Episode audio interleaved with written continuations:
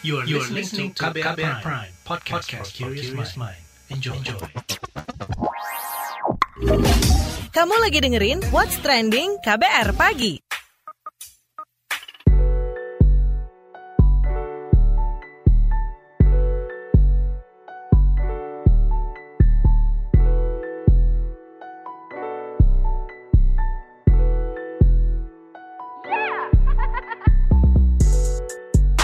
KBR Pagi, siaran pagi radio paling update. Selamat pagi, apa kabar Anda hari ini di hari Senin 15 Februari 2021? Ketemu lagi dengan saya Don Brady di What's Trending KBR Pagi yang selalu ngobrolin hal-hal yang lagi ramai diperbincangkan.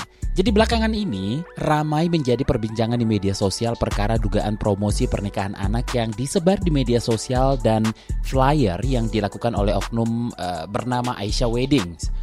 Jadi Komisi Perlindungan Anak Indonesia atau KPAI mengecam hal ini dan Komisioner KPAI Retno Listiarti mengatakan ketika menikah muda anak kehilangan semua hak-hak terbaiknya seperti hak pendidikan, hak mendapatkan kesehatan yang prima, hak-hak tumbuh kembang dan lainnya. Ia berharap bahwa anak-anak ini harus dilindungi salah satunya dari perlakuan eksploitasi baik secara ekonomi maupun seksual. Nah sementara itu Komisioner KPAI Bidang Hak Sipil dan Partisipasi Anak Jasra Putra menyebut pihak KPAI sudah melaporkan terkait kasus ini dan saat ini telah ditangani oleh kepolisian. Ini dia pernyataannya kepada KBR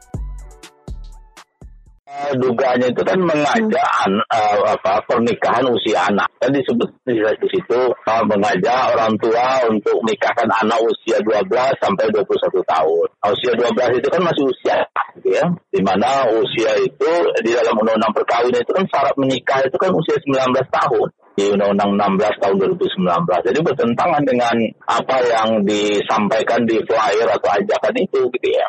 Nah tentu ini harus diminta pertanggungjawabannya ya, bisa diminta secara hukum juga gitu ya. Nah berkenaan dengan itu, sejumlah aktivis perempuan yang menamakan diri Gerakan Masyarakat Sipil untuk penghapusan perkawinan anak juga merilis enam tuntutan antara lain mendesak kepolisian dan untuk menegakkan ya menegakkan hukum terhadap pengelola situs aisawedding.com dan juga situs-situs serupa yang diduga jaringan perdagangan dan eksploitasi anak. Para aktivis juga mendesak Kominfo memblokir seluruh konten daring yang mempromosikan perkawinan anak. Sebelum kita obrolin lebih lanjut, kita simak dulu opini warganet plus 62 berikut ini.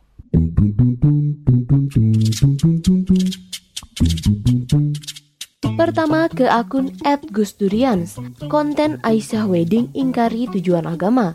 Jaringan Gus Durian Indonesia menilai bahwa konten kampanye Aisyah Wedding di antaranya kampanye pernikahan dini atau pernikahan anak bertentangan serta mengingkari tujuan agama. Akun @misinteriorita bilang, "Itu yang lagi rame Aisyah Wedding ya." Sak sakit bener-bener deh. Malah nganjurin pernikahan anak. Lanjut akun Ed Halidi bilang WO gaib diurusin.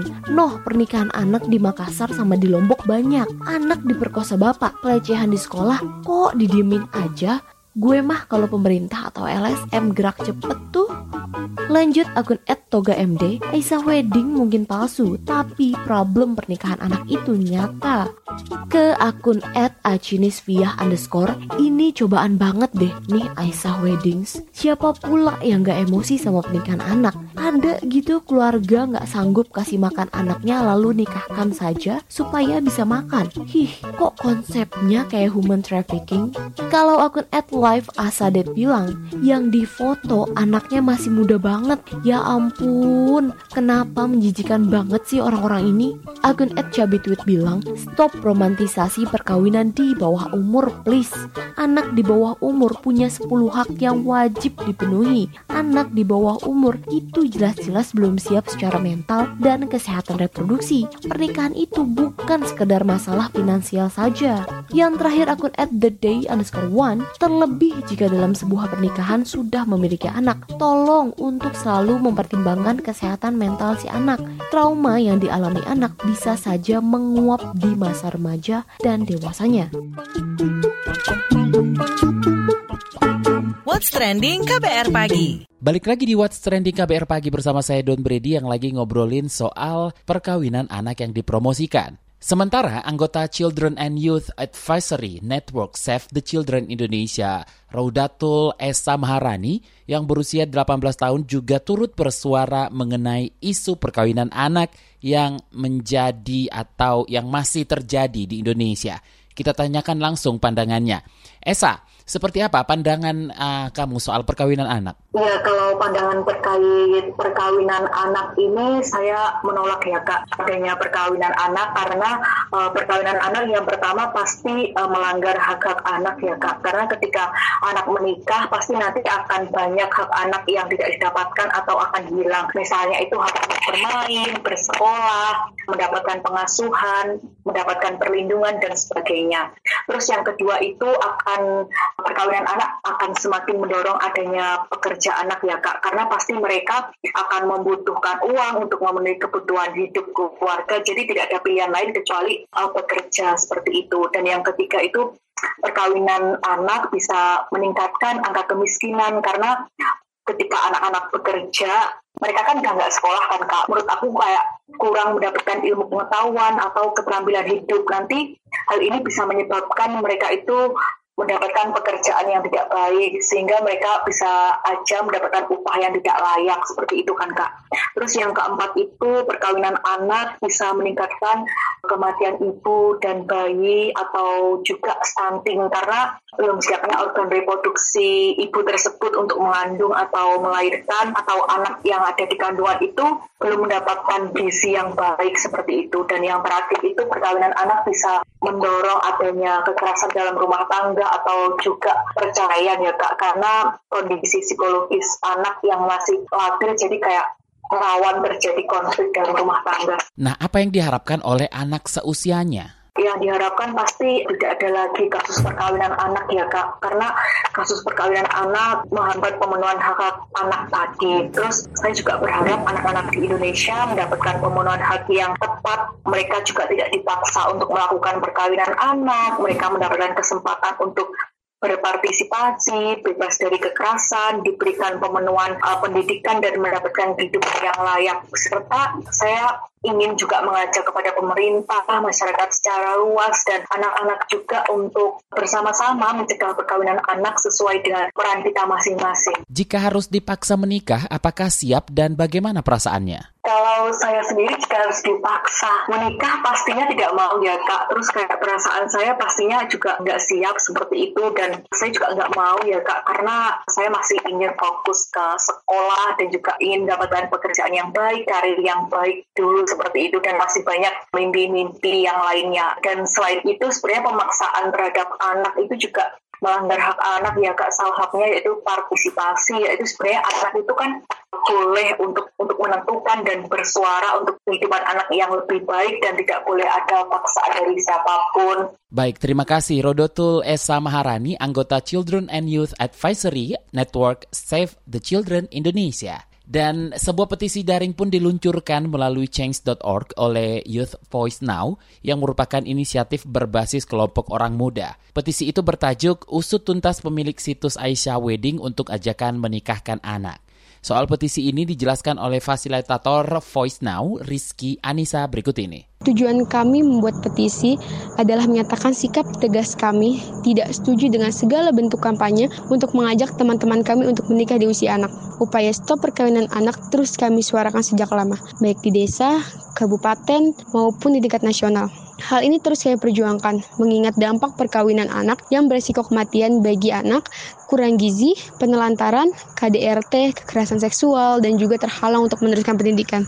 Upaya pemerintah yang telah menaikkan usia legal untuk menikah di usia 19 tahun sudah sangat baik. Namun sayangnya permohonan dispensasi pernikahan yang tinggi di tahun lalu membuat kami prihatin karena hal ini artinya perkawinan anak masih terjadi. Perkawinan anak adalah salah satu bentuk eksploitasi anak, apalagi dilakukan dengan terang-terangan lewat promosi Aisyah Wedding ini. Dan menurut kami berpotensi menyalahgunakan data personal anak. Untuk itu kami mendesak yang pertama, kepolisian untuk mengusut dan memproses sesuai perundang-undangan konten Aisyah Wedding pemerintah, dalam hal ini Kementerian Komunikasi dan Informatika, harus memastikan agar kami dapat menggunakan internet dengan aman dan melindungi data personal anak.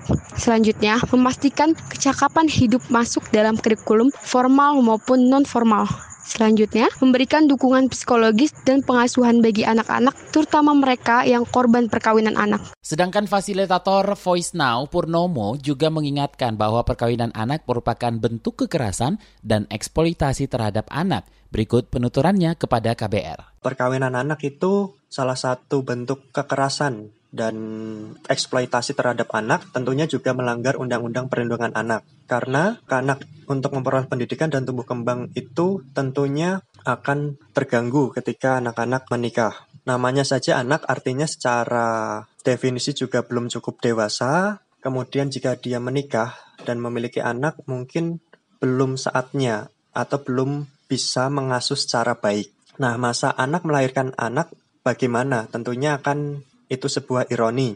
Di tengah-tengah dunia ingin memberikan kesempatan yang seluas-luasnya bagi anak dan perempuan dan anak laki-laki juga untuk memperoleh kesempatan pendidikan yang tinggi dan jadi penerus bangsa. Kalau dilihat dari sisi kesehatan, perkawinan anak berdampak buruk juga bagi kesehatan, khususnya perempuan. Misalnya rahimnya yang belum saatnya siap mengandung janin atau masih berkembang atau belum berkembang sempurna dapat mengakibatkan kelahiran prematur dan juga berujung kematian bagi ibu dan anak. Belum lagi dampak psikis yang diterima oleh anak tersebut. Entah dampak psikis secara mental, entah secara sosial, tanggapan dari lingkungannya, kenapa kok masih anak sudah menikah, tentu ini akan berdampak sangat buruk bagi kesehatan anak. Nanti kita akan ngobrol dengan psikolog anak dari Universitas Sugio Pranoto Semarang, Endang Widyo Rini. Jadi jangan ke mana-mana, tetap di What's Trending KBR Pagi.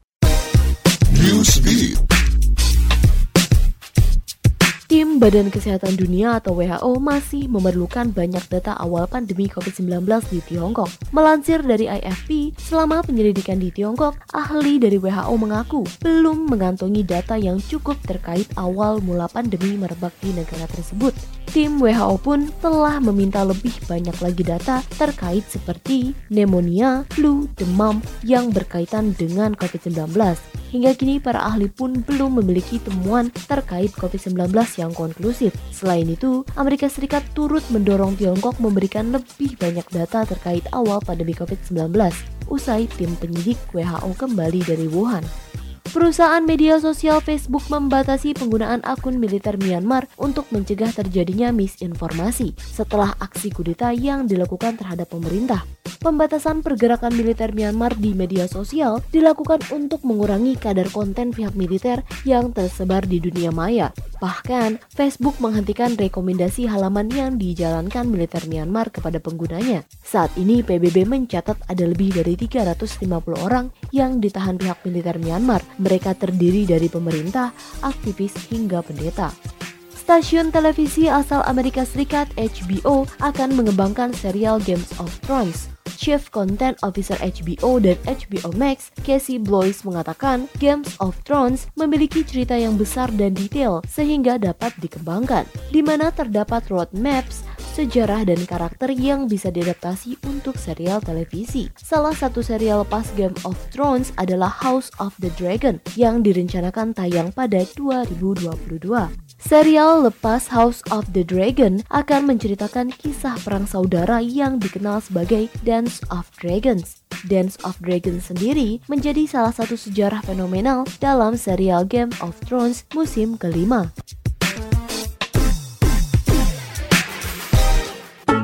What's Trending KBR Pagi. Balik lagi di What's Trending KBR Pagi, kita lanjutkan ngobrol soal perkawinan anak yang dipromosikan yang lagi ramai belakangan ini. Jadi Yayasan Sayangi Tunas Cilik atau STC Indonesia mengecam iklan tawaran jasa perkawinan yang menyasar anak-anak usia dini. STC Indonesia mendesak pemerintah mengusut kasus tersebut serta memberikan edukasi kepada masyarakat tentang dampak perkawinan anak usia dini. Lantas seperti apa sih dampak perkawinan anak terhadap kesehatan mental? Kita obrolkan bareng Endang Widyorini, psikolog anak dari Universitas Sugio Pranoto Semarang. Oke, Bu Endang, sudah siapkah mental seorang anak untuk menikah? Nah, itu kan sebetulnya kan pernikahan itu kan harus siapnya tuh siap secara psikologis, bahkan fisiknya juga. Kalau fisiknya masih berkembang belum matang kan misalnya kawin muda 14 tahun itu kan dari fisik aja juga belum berkembang optimal kan. Jadi apalagi psikologisnya di mana dia nanti kemudian bisa punya anak dan sebagainya dan masa depannya seperti apa itu kan mesti harus dipikirkan. Apa dampak pernikahan anak terhadap kesehatan mentalnya? Adakah bahayanya? Untuk zaman sekarang kan susah anak untuk seperti zaman dulu di mana anak itu nurut begitu ya. Kalau sudah pernikahan sangat muda itu dan belum tentu itu dia cinta, cinta pun sebetulnya kalau manusia itu kan cinta bermacam-macam biasanya dari awal tuh masih cinta maunya tapi untuk cinta yang dewasa itu kan juga butuh proses gitu ya. Jadi dampak psikologisnya pastinya banyak. Artinya dia harus jadi ibu berperan sebagai seorang istri. Dan dia juga harus terpaksa memperhatikan harapannya masa depannya. Kalau anak ini pandai dan punya pandangan ke depan pastinya dia ingin meraih cita-cita. Nah, dengan menikah karena paksaan orang tua, ini kan pasti dampak psikologisnya ada.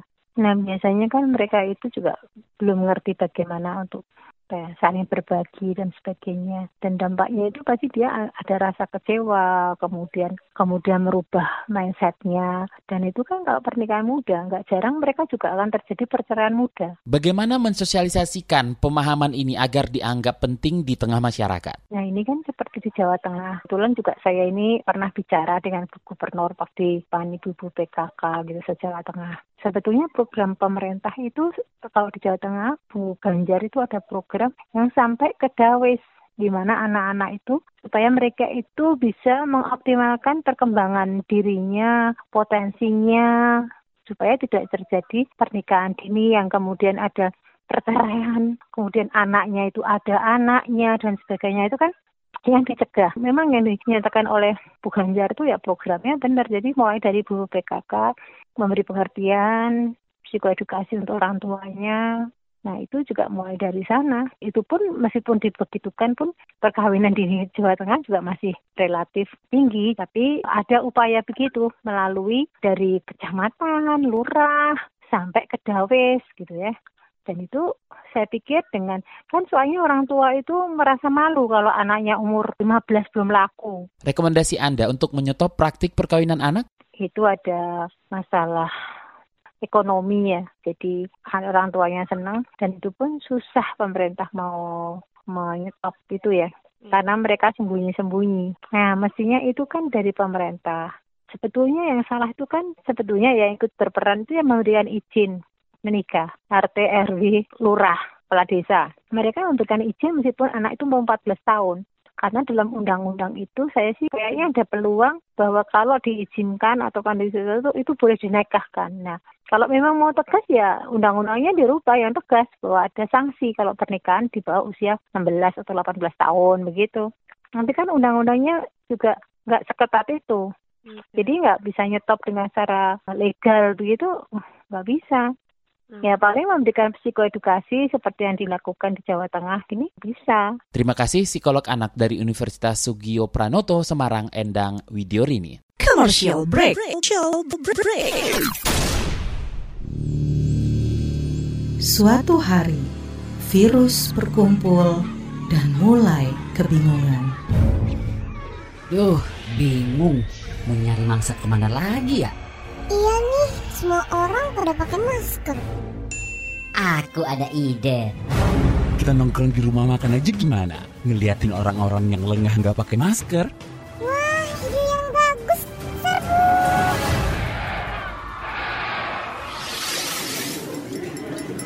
Hati-hati makan bersama saat pandemi. Sebaiknya pilih ruang terbuka, tetap jaga jarak kamu 1,5 meter jika duduk bersebelahan, 2 meter jika berhadapan. Batasi waktu makan bersama 30 menit saja dan jangan berbicara saat makan. Jika sudah selesai, gunakan kembali maskermu ya. Jangan sampai lengah, COVID masih ada. COVID masih ada. Pesan layanan masyarakat ini adalah kampanye bersama media lawan COVID-19. What's Trending KBR Pagi.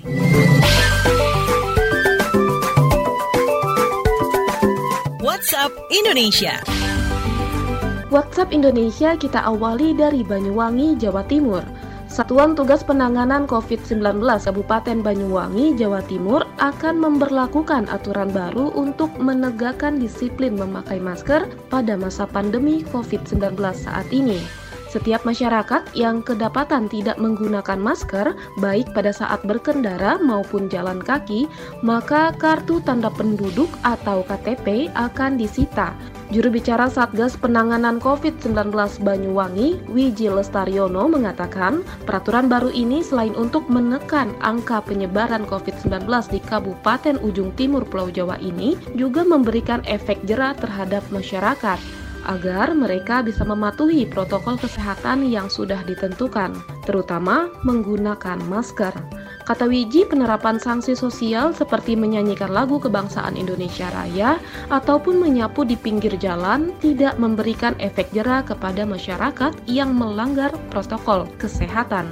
Sehingga Satgas Penanganan COVID-19 akan memperlakukan penyitaan KTP bagi masyarakat yang tetap melanggar protokol kesehatan. Selanjutnya menuju Pacitan, Jawa Timur. Presiden Joko Widodo meresmikan bendungan Tukul di Kabupaten Pacitan, Jawa Timur kemarin. Didampingi Menteri Pekerjaan Umum dan Perumahan Rakyat PUPR Basuki Hadi Mulyono dan Gubernur Jawa Timur Hovifah Indar Parawansa, Jokowi berharap bendungan ini dapat menyediakan kebutuhan air bagi pertanian sehingga mampu meningkatkan hasil panen di Pacitan. Bendungan yang dibangun selama enam tahun dan menghabiskan biaya sebesar 916 miliar rupiah nantinya akan mampu mengairi 600 hektar sawah dan menyediakan air baku bagi warga Pacitan sebanyak 300 liter per detik. Daya tampungnya pun diharapkan mampu memenuhi kebutuhan air untuk pertanian. Terakhir mampir Nusa Tenggara Timur. Pemerintah Provinsi Nusa Tenggara Timur mengusulkan 24 desa dalam kawasan konservasi perairan daerah Kabupaten Alor sebagai desa wisata bahari. Mengutip dari Antara News, desa wisata bahari dianggap dapat meningkatkan pemanfaatan lingkungan sumber daya kelautan dan perikanan yang berdampak pada peningkatan nilai ekonomi di daerah tersebut. Adapun 24 desa tersebut memiliki prospek pengembangan sebagai destinasi wisata unggul seperti Taman Laur Selat Pantar dengan 34 titik menyelam, gugusan pulau-pulau kecil yang eksotik serta adanya spesies dugong jinak, lumba-lumba, hiu tikus hingga paus. Pemprov pun mengaku telah membuat rencana besar pengembangan destinasi wisata yang melibatkan masyarakat sekitarnya. Demikian WhatsApp Indonesia hari ini. Demikian KBR pagi hari ini. Jika Anda tertinggal siaran ini, Anda kembali masih bisa menyimaknya di podcast What's Trending yang ada di kbrprime.id, di Spotify, dan di aplikasi mendengarkan podcast lainnya.